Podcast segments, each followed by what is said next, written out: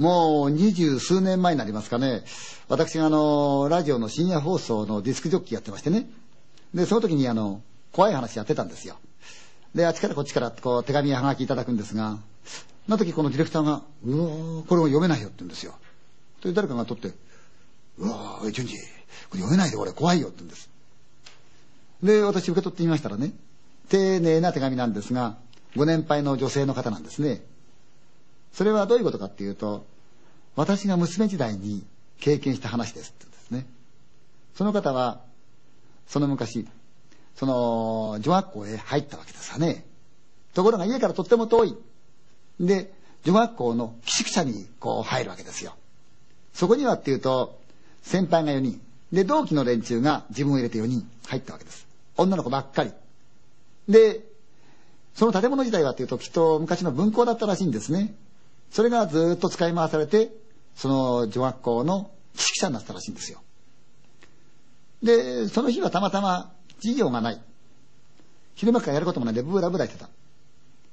そうこうしてるうちにトイレ行きたくなったんでトイレ行った。ずらーっと並んでるわけですよね。別に選ぶ気持ちもないけれども一つに入ったわけですよ。天気のとってもいい日と思って風が流れて気持ちがいいんですね。さてと思って用を足そうかなと思ったら、遠くの外の方で赤い斑点着せましょうかっていうのが聞こえた。あ、おばあちゃんが孫でも背負ってね、えー、子守歌歌ってるんだなとこう思ってた。しばらくすると赤い斑点着せましょうか、割と仕掛けて声がする。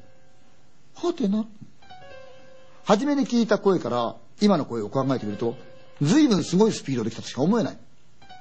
まあなことはどうでもいいやと思って、さあいよいよ用を足そうとね、しゃがみ込んだ瞬間に「赤い斑点着せましょうか」すぐそこで声がする。うわっ、こいつはおかしい。いくらなんでもこう簡単に近くへ来れるわけがない。なんか嫌だなぁと思ったけど用を足さなきゃいけないから早々にして出ようと思ってね、用を足し始めた。さあ出ようかと思った瞬間、自分がしゃがんでるすぐ後ろの壁から「赤い斑点着せましょうか」ってね、うわっトイレやった。でもこれは誰にも言うのをやめとこうと思って誰も言わなかった。とある時自分と同期に入ったその女学生が「ねえあそこのトイレおかしくない？ん？いやじゃあこういうわけでさ」って聞いた。あ、全く同じ話をするんで「うん、実はね私もこういう体験されるんだけどもあれ何なんだろうね」と思っちゃった。ただその友達が「これやっぱりまずいから先輩に言いに行かない？」ってことになった。で先輩のところへ行ってその話をすると先輩が「ああ知ってるわよ」先輩もその話を知っていた。ただ先輩もあえて騒ぐのは嫌なもんだから他のトイレへ入ってたって言うんですよね。でも後輩がそういう目にあったんじゃほっとくわけいかないから、これ一応その寮の面倒を見てる寮母さんがいるしその方に言って学校にもこのこと言っておこうよという話になった。その話を聞いた学校側は若い娘預かってますからね、変ないたずらされたんじゃ困るからってことで警察に連絡取ったんです。警察がやってきた。事情を聞かれた。わかりました。じゃあ一体どんな奴が犯人なのか捕まえましょう。言ったんですが、その警察のその話の受け方がどうもなんか普通の尋常な状況じゃない。